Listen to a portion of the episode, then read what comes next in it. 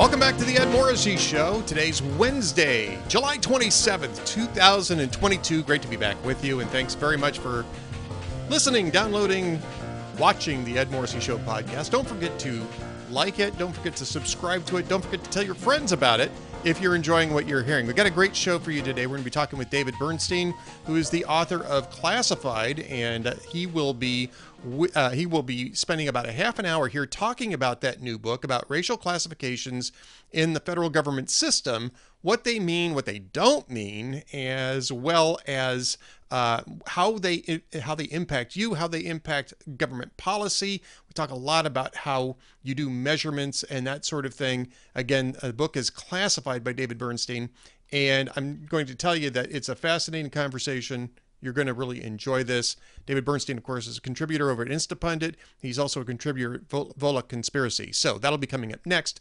Today, lots of news coming up and sort of a, a, a, a held breath, if you will, about the economic numbers that are going to come out tomorrow. The Bureau of Economic Analysis is going to produce its GDP report tomorrow, and the GDP report is clearly expected to be negative at the White House because, as Politico reports, they are in full arm twisting mode with the media because apparently they don't trust the media to carry the water this time around. Uh, and you're already starting to see a lot of the water carrying start to get a little shaky here. There's been tons of reporting about how two negative quarters of GDP uh, don't uh, define a recession. But there's already starting to be some pushback on that because Nobody's been able to find uh, two quarters of negative growth in, a, in GDP reports that didn't end up being part of a recession. So uh, I've got something about that. Politico is reporting it on this morning about the arm twisting going on. It is the Chip Diller strategy. All is well. All is well.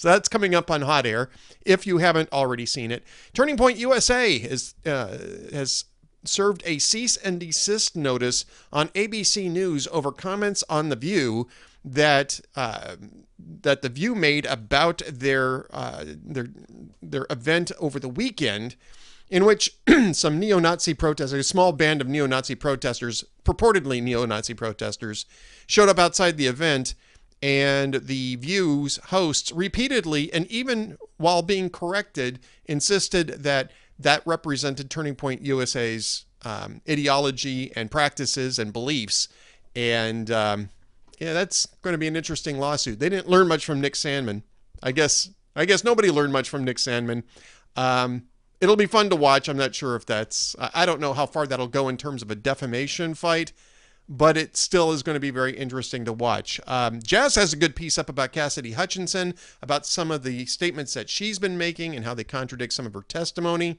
her previous statements, how they contradict some of her testimony from the January 6th committee. That's getting an awful lot of attention. But of course, one of the biggest stories that really broke last night was the Washington Post reporting that uh, the Department of Justice is taking an interest in Donald Trump's um, actions, his conversations with his inner circle regarding the fake electors scheme and uh, the attempts to uh, reverse the um, November 2020 election.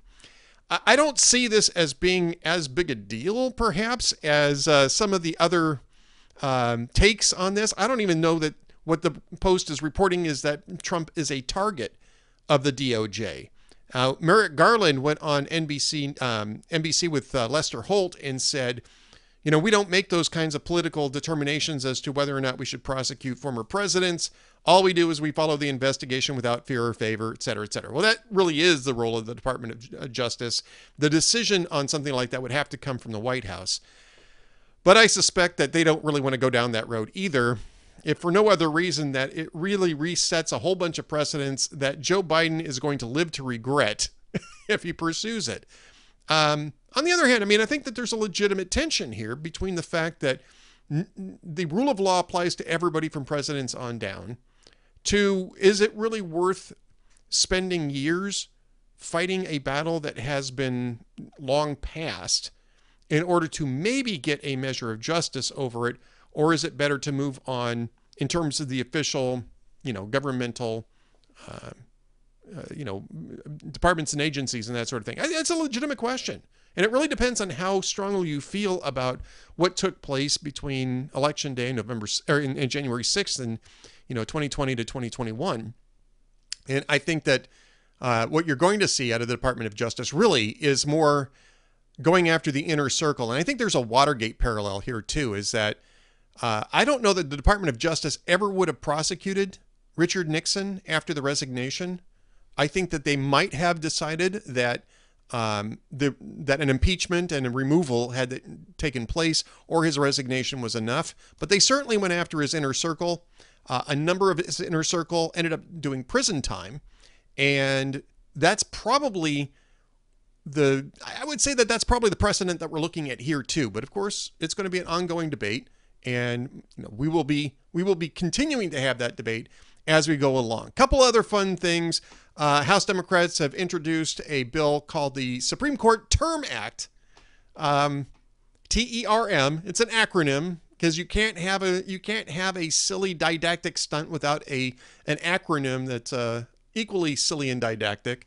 Uh, trying to impose term limits on the Supreme Court with the, with this sleight of hand by making them, you know, emeritus status or senior status, where they don't actually do, uh, where they don't actually review cases. Um, that is not going to work.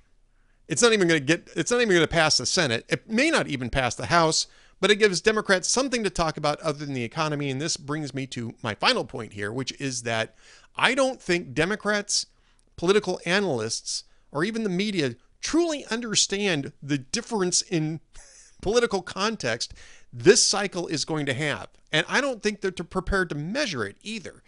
We are, for the first time in 42 years, in an election cycle where you've got runaway inflation, you've got wage erosion, you've got difficulty, you've got energy costs going through the roof, and you have a very unpopular president sitting on top of well, in this in 80 in, in 1980 was sitting on top of the ticket, but in, in 2022, Joe Biden is hanging around the necks of Democrats, and midterm elections are always, uh, in large extent, a referendum on the incumbent president, and I would argue much more so likely in this cycle than arguments about the Supreme Court, arguments about Dobbs. All those things really miss the point of where Americans are focused. They're focused on trying to figure out how their shrinking buying power is going to stretch to fit their their current lifestyles or even just their expenses.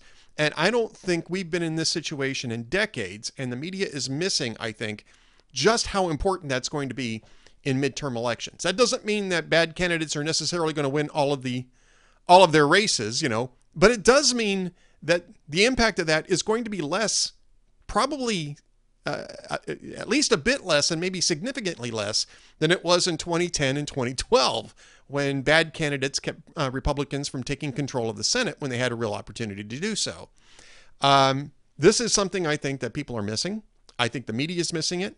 And I, su- I would suggest that you're going to probably see late breaking polls showing this in October, maybe starting early to mid October. You're going to see that impact showing up in late breaking polls, especially since no one expects inflation to go away and the wage erosion wouldn't be corrected for at least another couple of years anyway even if you got inflation to go to to drop to zero overnight the wage erosion that's already taken place over the last 15 months is likely going to take a couple of years to uh, to catch up to so bear that in mind. House Democrats trying for a distraction strategy ain't going to work. Anyway, thank you for watching. Stay tuned now for uh, the the interview with David Bernstein about his book Classified and the um, and classified as the untold story of racial classification in America. It's a fascinating conversation. I hope you enjoy it. And of course, stick around. I've got a commentary at the end of it as well. Thank you for listening. Stay tuned for more. Welcome to the Ed Morrissey Show podcast. Joining me now is David Bernstein, who's written a new book, Classified The Untold Story of Racial Classification in America. The Untold Story, the Untold History, uh, maybe even the Untold Future, David. And uh, thank you so much for joining us today. Thanks for having me, Ed. Great to be here. You know, uh, this is something I think that has been around for a few decades now. And I think that there's a sense of normalcy around this but you know, in reading the book, you find out that the United States is one of I wouldn't say a few countries, but it's there aren't a lot of countries that do this type of classification to the extent that the United States does it. There's a couple that do it even to an even greater extent, which you discussed in the book. Yeah, it's uh, you know, in fact, um, the United States came pretty close to completely outlawing uh, using race in any way by the government in the 1950s. We were on the cusp of the victory of the civil rights movement. We had the example of the Holocaust with its uh, racial classifications in Nazi Germany of Mischlings and so forth. And there was a, a strong sentiment that we should just abolish this entirely because it's too dangerous. I mean, that's that's actually a really good line to draw too, because it's, it's, it's something that I've thought of too. Is that you see, uh, if you if you're a student at all of, of the Second World War, you see the Nuremberg laws, and I mean, obviously, a much different intent there, but it's still the same type of system where intent can change and those types of classifications can be used for more nefarious purposes. Now, fortunately, that hasn't been the case here in the United States, but it has still had an impact on public policy that isn't entirely salutary. Sure. And, and I think one key point that we need to emphasize here is that while we tend to think, we Americans tend to think of these classifications as being sort of voluntary and self imposed, so I am what I say I am, uh, what we're getting at here uh, implicitly, and it's true, is that the government actually does have official classifications that are defined by law.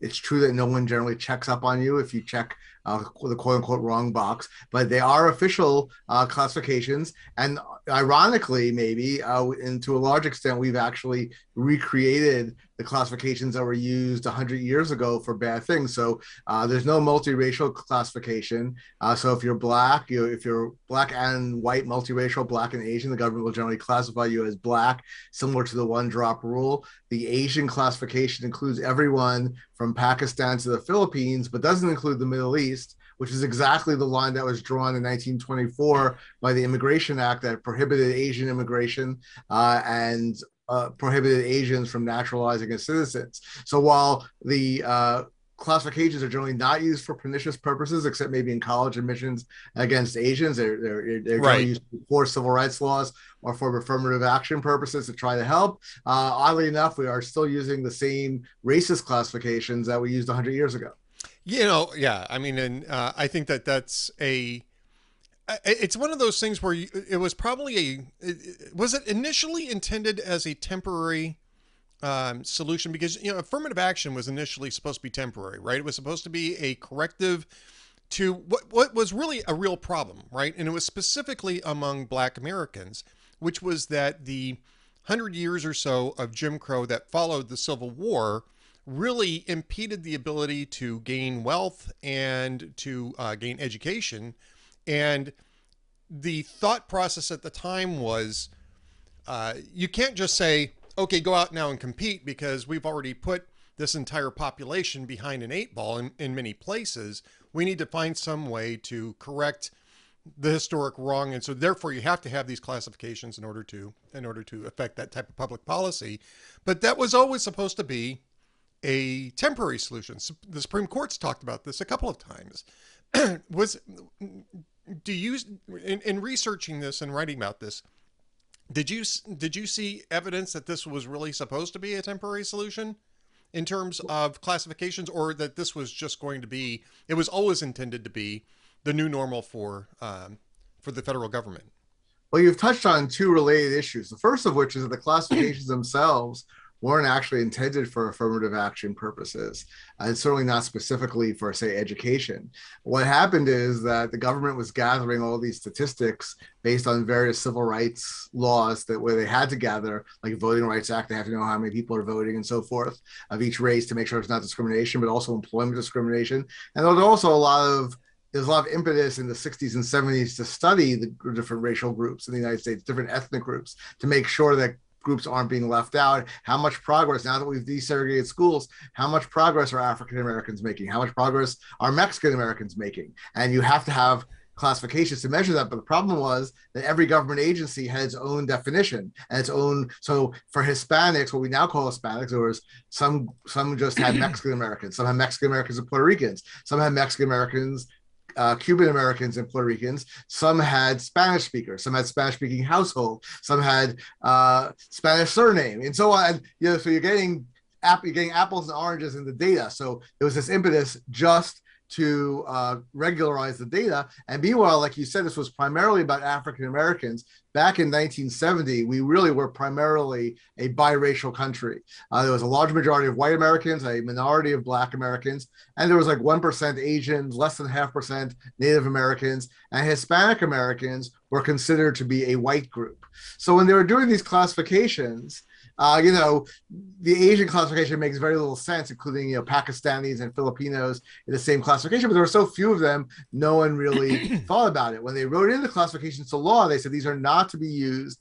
These are not anthropological and not scientific, and not to be used uh, for qualifications for any government program. But everyone was gathering this data anyway. So that was just a convenient way of using of doing affirmative action. We have to gather the data for government contractors to make sure we're not discriminating contracting. We have to gather this data in education uh, by law. So when we're going to do affirmative action, we already have this data. So let's just use it. So it's really no thought put into it whether these are the people that we want to help and how we define them.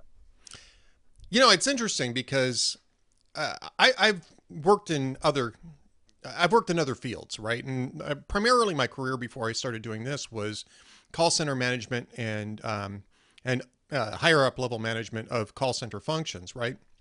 Which require all sorts of measurements. And because when you're working in a 24 7 environment, you can't, you simply can't be there all the time. You have to find some way to objectively measure what people are doing. And what I have found, and I, I'm curious as to whether or not you see this too, what I have found is that what you measure drives policy. And I mean, I could see that in myself, right?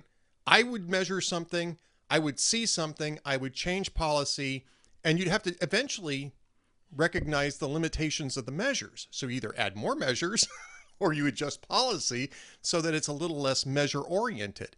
And I think what you're describing here is very similar, right? You start off with measures and then you start driving policy off of what you see from the measures, and then you realize that the measures aren't really sufficient, so you start expanding the measurements. Uh, is that is that sort of what you're seeing in when you're doing this study in, in your book Classified? That's really an excellent insight. Uh, yeah, exactly what I found with Classified. Uh, no one really thought of Hispanics as being a coherent ethnic group back in the 1970s. People didn't call themselves Hispanic. You probably couldn't find one in a hundred Mexican Americans who, if you asked them what is your ethnic identity, would have said Hispanic. Some would have said Mexican American, some Chicano, maybe Latino, uh, which they added later to the Hispanic thing, but they still define it uh, in the original way, uh, or just American or Catholic or whatever it might be. But no one thought of themselves as Hispanic. But once the government creates the Hispanic category and people are checking the box and getting benefits or not based on that, uh, and groups are organizing around that. So it's so there's actually two things. It's one that the measurement drives the policy, but to uh, but it's also that unlike say in the call center context, that now uh, there are interest groups that form around those identities and have an incentive to push them and defend the boundaries. So one reason, for example, we don't have a multiracial uh, uh, uh, classification on the census or in other government forms is that all the traditional civil rights groups, Hispanic groups, Black groups,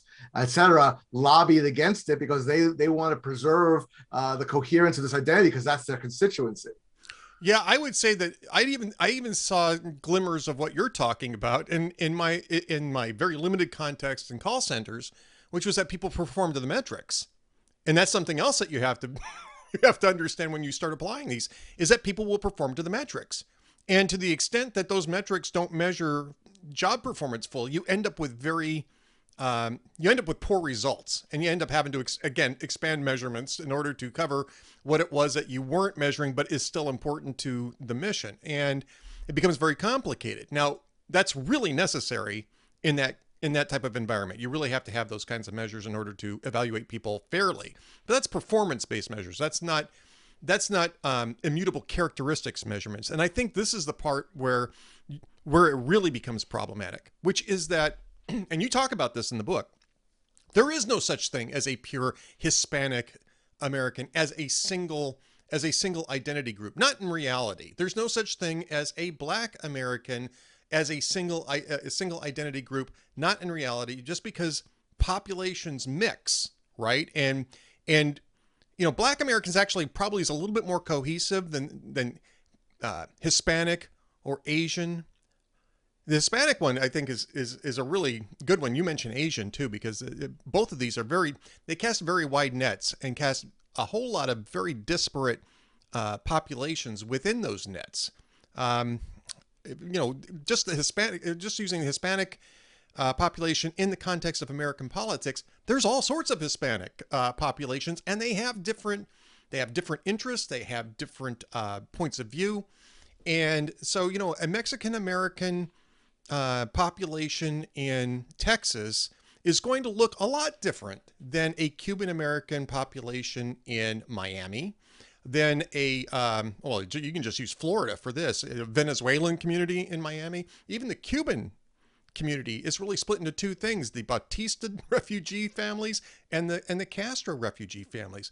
And so when you're casting these wide nets and using them for political purposes, I mean you really get a mistaken idea and I think a sort of this sort of condescending uh, look at people, not just from a and not just from a politics point of view, but from a policy point of view as well. You're, you're, you're basically doing a one size fits all for what is really a, a very diverse and not necessarily cohesive uh, group of communities.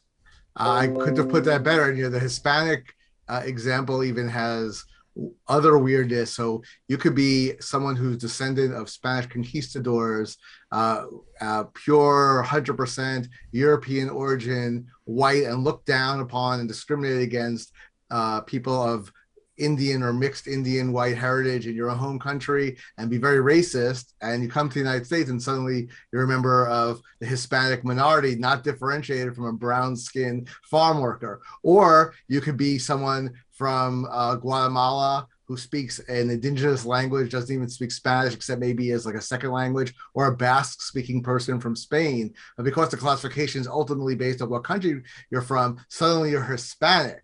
Now, the word Hispanic traditionally means related to Spain and Spanish culture, but if you're if you're a, a Basque or an indigenous person living in the rainforest of of Argentina or wherever, you're not really uh, Hispanic in any sense of the word, but you just get lumped into the same category kind of arbitrarily. Yeah, and I mean, and that's not even consistent, right? Because and I'm not sure. I don't recall if you use Elon Musk as as an example, but I'm going to use it as an uh, as an example. Elon Musk comes from South Africa. He he was born and raised in South Africa. He came to the United States, made his fortune. I think he actually started making a fortune in South Africa and came to the United States. But technically speaking, Elon Musk cannot check the box for African American, right? because, right. So, because so, there's, so, there's, yeah, I mean, even though he's from it, Africa, literally from right. Africa, because it's defined as a descendant of the black races of Africa. So it's explicit racial classification. It's not consistent among the classifications because it's not that one is a racial classification. Asian is also descended from the original peoples of Asia, but Hispanic is defined by culture. So if you are a Hispanic family, move to Japan for a generation, but retain Hispanic culture, then move to the U.S., you're still a, you you you never become Asian Asian. But if you're a Japanese family, move to Latin America, adopt Spanish culture, you're both Hispanic and Asian because you retain the racial classification as well as the new cultural one. So there's not even consistency among how people are classified because, again, there was no grand plan. This was all done sort of in the federal bureaucracy very quietly. It wasn't very controversial. No one was paying attention. And as you'd expect from sort of uh, half-assed government bureaucracy is just you know coming up with i mean the hispanic classification itself was literally invented and defined by three women who volunteered randomly from the government bureaucracy. One they, they chose one puerto rican woman one cuban american woman and uh, one mexican american woman. They said sit in a room as long as you have to uh, with it you know we, we have a deadline but meet that deadline and decide what the classification should be called and they came up with Hispanic, but they argued about it for a while. Could have been something else, and how it's defined. So by defining it as of Spanish culture and or origin, which is how it's defined, it includes people from Spain, but it wouldn't include a mixed race Brazilian, which who a lot of us would think of as Latino, but the, but it's not. But they're Portuguese speakers, not Spanish. I, I... and I'm laughing at this. I, I I've been around this for for decades, right? Uh, so I you know I was an employer in the private sector. I mean this, and this. I mean this. This is a very big deal in the private sector too. It was. I haven't been in a hiring position in the private sector. I think in 15 years at least. Uh, yeah, about 15 years. And uh, but I mean, I, I, can tell you that it was an issue it wasn't an overriding issue, but it was always there where you had to be cognizant of, you know, how many applicants you were getting, how, you know, what the distribution was among the EEOC categories, if you will, you know, what the outcomes were for that. And I don't think that that's necessarily a bad thing in terms of just making sure that you are trying to make your you know your workforce diverse as well as you know as excellent as they can possibly be because that those two things are are not exclusive to each other. But i do think that it does tend to uh, solidify if you will cement the idea that that is going to be a permanent process in this. And I mean, you do address here that um, that uh, there is a legitimate fear that if the government fails to provide that sort of structure, that people will just slip right back into discrimination, either, uh, you know, either uh, I would say intentionally or just, you know, by um, what's a good word for that? Um, not necessarily un- unintentionally, I guess is intentionally or unintentionally. I'll just put it that way. Uh, so, I mean, in your in your book, do you do you think that this is something that, a, that the government should continue to provide. So I say, you know, the classifications are indeed arbitrary to a large extent. Uh, and you know, one one reason why we, you know, we haven't talked about it, but the white classifications also itself arbitrary, oh, right, yeah. everyone from Iceland to Turkey. But uh, and Morocco and so forth are all considered white. But in the context uh, of when these civil rights laws were initially being enforced, the default rule was in the law of many states was you weren't allowed to ask people about their race.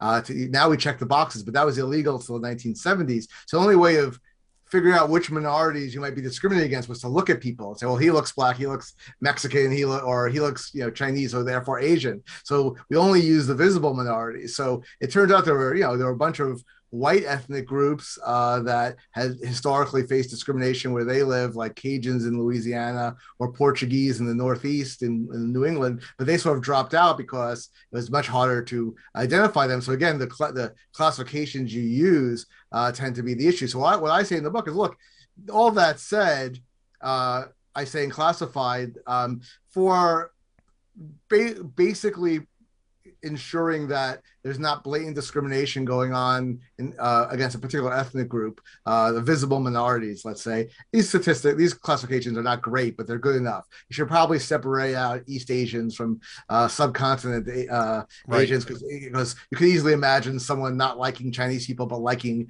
Pakistanis and Indians, or vice versa, right? But other than, beyond that, the classifications are good enough about our historical categories of discrimination that they, you know, I wouldn't, I, am not sure we could come up with a better one if we create a new committee. But you, then you have to think of what you're using the classifications for beyond that. If you're using them for sociological purposes, like how much progress is a group making in education, it's absurd to put all Hispanics together as if there's no sociological or anthropological differences between, like you said Cuban or Venezuelan Americans in South Florida, Mexican Americans in Texas, Puerto Ricans in Boston. I mean, you know, even among Native American, you know, even the same state, different Native American tribes will have really different socioeconomic uh, indicators. Uh, so you should really be, be, be digging much deeper into the data of these crude categories. For medical research, for medical uh, programs for medical diagnosis, which is an increasingly common thing uh, to use race for, which the government's often requiring. This I say should abolish entirely. Genetics, I don't deny genetics is important,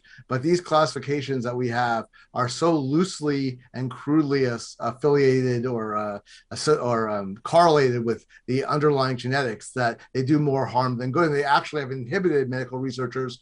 Uh, you know, you only have so much money to collect your data. So if the government's making you collect data about Hispanics, which is a multi-ethnic, multiracial from any continent of the world. You can be Hispanic, has no medical salience whatsoever to say you're someone's Hispanic any more than saying someone's American. So if you're doing that, you have less money available to look at the underlying genetics. So we're actually inhibiting life-saving, potentially world-changing research in order to check boxes that the government's required. So again, so and, if, and in the higher education context, for example, for diversity, if you really want diversity, don't use these crude classifications. Actually, look at how uh, whether the student is adding some in something to the to the class that you know it could right. be ethnicity, but like I say in the book, you know, right now the way we do affirmative action, the one thousand and one uh, if you have already a thousand Mexican Americans, but you take one more, that adds to diversity. You have no students from Turkmenistan, and one applies, but he's white, so he doesn't add to diversity. That doesn't make any sense. It doesn't. Um, and and again, I think it has to do with first off just the, the crudeness of the categories, but also the near impossibility of doing this with rational categories because there are just so many of them, right? I mean, this is part of what the issue is, especially in the United States.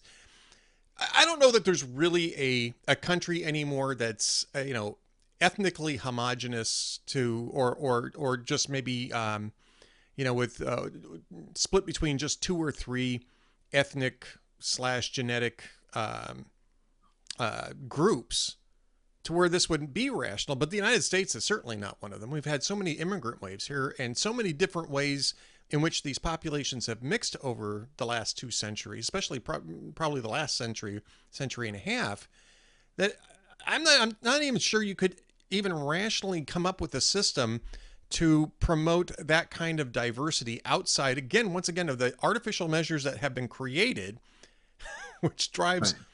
irrational policies as a result. I, I, I, and, you know, the underlying assumption of many of these policies, especially in higher education, is that someone's primary identity uh, if you ask them what you know, what are you about? That I'm a blank uh, in terms of one of these ethnic categories. But to a lot of people, their primary identity is I'm a Christian, or I'm a libertarian, right. or uh, you know, I'm really, I'm a, I'm a nerd uh, who's into, uh, you know, Star Trek novels. well, that's me. Out, I hang out with you know in my, I go, I go to game nights at the local comic shop, uh, and that's my, that's my crew, right? And there are all sorts of identities people have, and you know, if you talk about any kind of diversity, those identities are often more important to what someone contributes to the world and how they see themselves and uh, how they interact with others than than you know being Hispanic, uh, uh, having a, you know a Chinese grandfather, whatever it may be. So you did mention um, affirmative action. Of course, this comes up in the book because this is one of the primary functions that are driven by the official government classifications. Um, uh, it, it, this book is not a book about affirmative action, but certainly involves affirmative action. And how does this? How do you? What is your what is your outcome in this book? Your your your final outlook on affirmative action? So what I argue is that if you're going to do affirmative action, you have to decide again what you're doing it. What's the purpose? Now, the Supreme Court, in the context of colleges, has just ordered colleges to only do it for diversity purposes. And as I, we just mentioned, I think if you're doing that, these categories don't really work, and therefore it's incoherent to say you're doing it for diversity purposes. Nevertheless, uh, the underlying rationale is generally primarily to help Africa, you know, for reasons you mentioned, two, hundreds of years of slavery, 200 years, 100 plus years of Jim Crow. African Americans were culturally isolated, segregated in schools and housing. We want to bring them into the economic, cultural mainstream. Okay, so if that's what you want to do, what I argue is we should have the separation of race and state in this context, and we should just not use racial classifications at all, and not even use the African American Black classification, but instead say descendants of American slaves uh, because that is yes almost all descendants of American slaves will be uh, black, but not all black people in the United States are descendants of American slaves. 10, I didn't even realize this till I wrote Classified, but 10% of the American black population was born abroad. If you right. include them and their children and grandchildren, it's obviously, I don't know exactly what the statistic is, but let's say it's approaching 20%. And they actually take up a very large percentage of the slots that are given to African Americans in sort of soft quotas by the likes of Harvard. So it's not actually even accomplishing that goal, that original goal. You're basically helping children of often wealthy, well educated immigrants rather than doing anything to bring, say, the uh, kid who lives in inner city Baltimore into the economic mainstream. Uh, so, uh, in general, I would my my strong uh, preference would be to abolish in general uh, government racial classifications, get rid of it entirely in medicine, get rid of it in in the affirmative action context in favor of not more narrowly drawn non-racial classifications. Could be also like resident of an American Indian reservation. Maybe keep them if you have you know in certain civil rights contexts just to have that data, but otherwise. Um, basically, you know, we should have separation of race and state for the same reasons that we have separation of church and state. Uh, there's centuries of bloodshed and hostility caused by people who have very strong views about their religion, trying to impose them on others or trying to not have them imposed by others. And we are risking, by continuing to have racial classification, we're risking the same exact kind of tensions. I mentioned before the white category is incoherent. You know, I think there was a good chance back in the 60s and 70s that a lot of the ethnic groups like Jews and Italians and Poles who had been sort of, you know, they were white, but sort of on the outs uh, historically, and they could have uh, just been assimilated into a more general American identity. But the government declared, you know, all you guys are white. You're just in that white classification. Yep.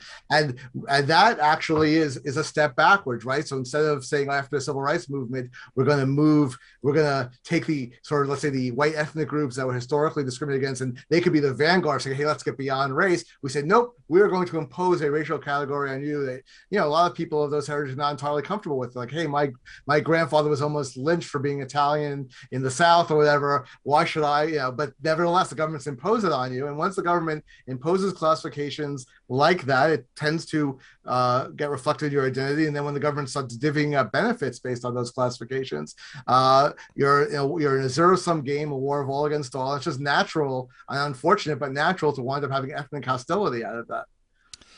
Well, and I agree, and I think that we're seeing this play out in terms of um, in ter- in politics, especially um, in politics on the left side of the spectrum, where you have this sort of um, it's really focused identity on immutable characteristics and because that just leads to conflicts uh, you you start they start de- developing intersectionality in order to add more categories to to have more claims to authority and primacy and that is a cycle in and of itself. We don't need to get into that because that's a little bit outside the scope of your book. And the book is, by the way, uh, classified by David Bernstein. Uh, you can find this book uh, online uh, at Amazon.com. Can, I'm sure you can find it at. Um, uh, at find bookstores near you. By the way, the full title classified: "The Untold Story of Racial Classification in America" by Bar- Bombardier Books. And so, uh, again, you can take a look at that um, uh, online. Anything else that uh, any any place else that people can find you, David? Uh, well, I blog at the Volokh Conspiracy, V O L O K H Yep. dot com, uh, which is also hosted by Reason Magazine. You can find it there. I blog sometimes at one of the group of bloggers at uh, Instapundit. Uh, I'm on Twitter at uh, the at sign Prof D Bernstein, uh, and uh, on fine web on fine podcasts like this one. I find podcasts everywhere, including this one, or other than this one. I'm not sure which it goes, but yeah, I love Volokh Conspiracy. I love Reason.com. By the way, I'm I'm not a libertarian, but I love Reason.com because it's smart, and Volokh Conspiracy is one of their one of the great features. I, I got to just say really quickly, uh, Volokh Conspiracy had to move around a little bit. I love the fact that it's at Reason.com, and I think that that's got to be like the best place for for Volokh Conspiracy to um, to exist. Yeah, we're very happy there. Uh, we used to be at the Washington Post, but they've started trying to start to censor us a little bit, and they also want to put us behind a paywall. You know, we're not. We're we all have full time jobs as professors, so we don't need the the income. We want the eyeballs. We want you guys Right. to read our stuff. Well, I'm sure you don't mind the income, but yes, that's I mean the, the, the primary motivation here is to is to make the argument, and uh, David Bernstein makes that argument in classified the untold story of racial classification in America. David, thanks so much for being with us. I, I gotta get you back here to talk more about this at some point.